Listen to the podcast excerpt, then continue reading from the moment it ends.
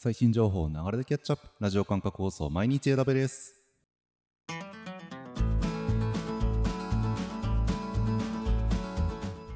おはようございます。サーバークスの加藤です。2月の8日今日も最新のアップデートを皆様にお届けしていきます。電車に乗りながらご飯を食べながらちょっとしながら時間で気軽にキャッチアップしていきましょう。放送のフィードバックは YouTube のコメント欄または Twitter のハッシュタグサバワにて投稿お願いします。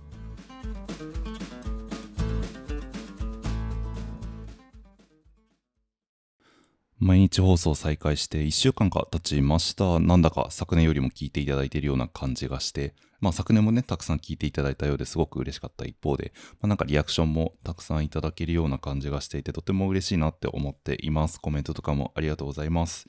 で、なんかコメントの中でですね、BGM が邪魔っていうようなことをおっしゃっているような方いらっしゃったので、試しにちょっと今回音量を下げてみようかなと思ってます。まあ、ちょっとなるべく聞きやすいように改善していきたいと思っていますので、ご意見とてもありがたいです。えっと、まあ、BGM つけてる意図とかもあるので、完全に消すとかまではちょっと今回はやってないんですけれども、まあ、またどうだったかなっていうのを教えてもらえると嬉しいなと思います。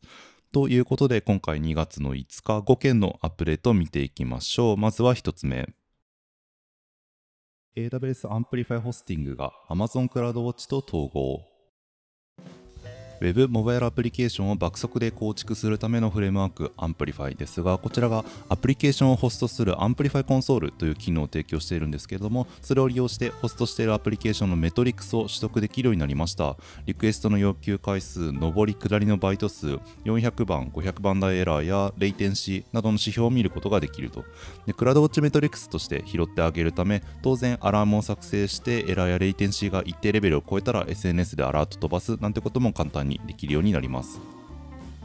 もともと Amplify を用いたホスティングって、まあ、要するに S3 と CloudFront のラッパーみたいなもんで、まあ、 CI/CD もくっついてるし、料金も分かりやすくて便利な一方で、まあ、メトリックスが取れないっていうのが結構ネックで、まあ、自分で S3 と CloudFront を選んで、えー、構築するっていうことをしてた方もいるんじゃないかなと思うんですけれども、まあ、そっちにしてもアンプリファイ CLI で構築自体できるから、まあ、めちゃめちゃ不便って感じでもなかったかもしれませんが、まあ、 Amplify の本領を全力で享受したいって思ってもちょっとできない不便さはどうしてもありました。そこが解消されてくれるっていうのが非常にいいアップデートなんじゃないかなと思っています。 Amplify ホスティングご利用の方はぜひご確認ください。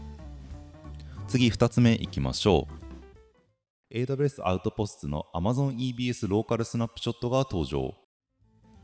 はい、オンプレミス環境で AWS リソースを利用できるようにするハードウェア製品アウトポストですが、こちらが EBS スナップショットをアウトポスト内に保持するローカルスナップショット機能というのを提供するようになりました。アウトポスト上で動いている EBS のスナップショットを撮った時に、今までだとアウトポストが関連付けられている親のリージョンの方に保存されていたと。で機能的に何か問題があるというわけではないんですが、まあ、例えばデータをデータセンター内から持ち出してはいけないなどのデータ保存場所の制約でアウトポストを使いたいような人からするとバックアップを取ったらデータセンター飛び出しちゃうってなるとなかなか使いにくいっていう部分があったように思います。今回アウトポスト内にデータを保持できるようになったことでこういった場面にも対応しやすくなりました。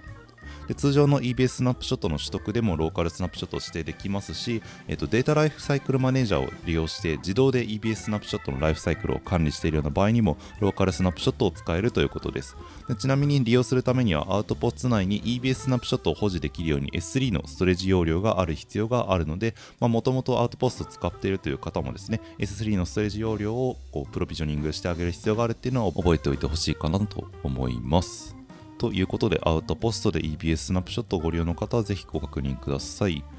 次、3つ目いきましょう。より多くのデプロイ機能を提供する AWS Copilot バージョン1.2が登場。はい、ECS 環境を簡単に立ち上げられる CLI ツール Copilot のバージョン1.2が出ました。今回からいくつかデプロイ機能が追加されていて、もともと GitHub リポジトリを指定してデプロイパイプラインを構築することはできたんですけれども今回追加で CodeCommit を設定できるようになったりとかあるいはデフォルトで全てのデプロイにおいてデプロイサーキットブレーカーを使用するようになったというアップデートも入っていますデプロイサーキットブレーカー、まあ、この放送では何度か取り上げてますね。確か re:Invent あたりで出たデプロイの失敗を検出してあげて自動でロールバックしてくれる機能ですね。デプロイ時にヘルスチェックにこけると何度もデプロイをこう再試行し続けてしまうっていう ECS の問題あったんですけれども、これを経験することがなくなると。またデプロイの進行状況を示す UI がアップデートされてより分かりやすくなったというアップデートも入っているようです。 Copilot をお使いの方ぜひご確認ください。次4つ目いきましょう AWS App Mesh が相互 TLS 認証をサポート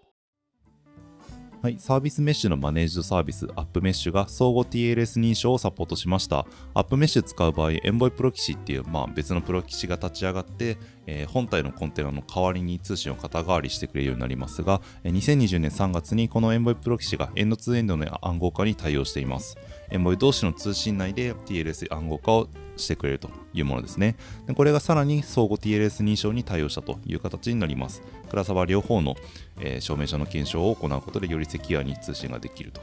ECS、EKS どちらを使っている場合でも設定方法について GitHub にまとまっているページを作ってくれているみたいなのでそっち参照して、設定したい方は確認してみてください。ちなみに Kubernetes から AppMesh を使用する際に利用する AppMesh コントローラーもバージョンアップしており相互 TLS 認証を使えるようになっているようです。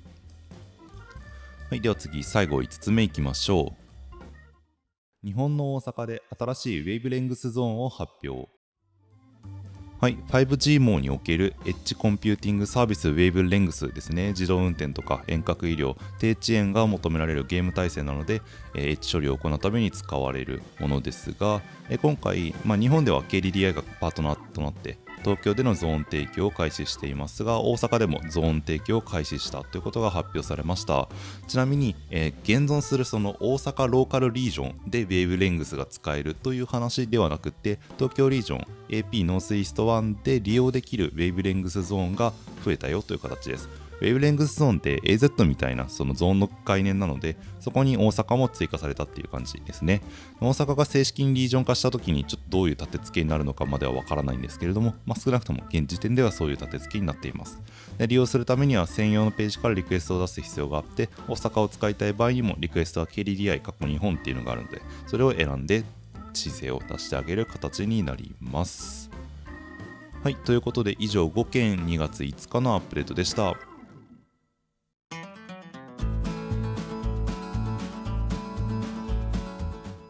繰り返しになりますが、放送のフィードバックは YouTube のコメント欄または Twitter のハッシュタグサバワにて投稿お願いします。また次回毎日 AWS お楽しみに。ではでは。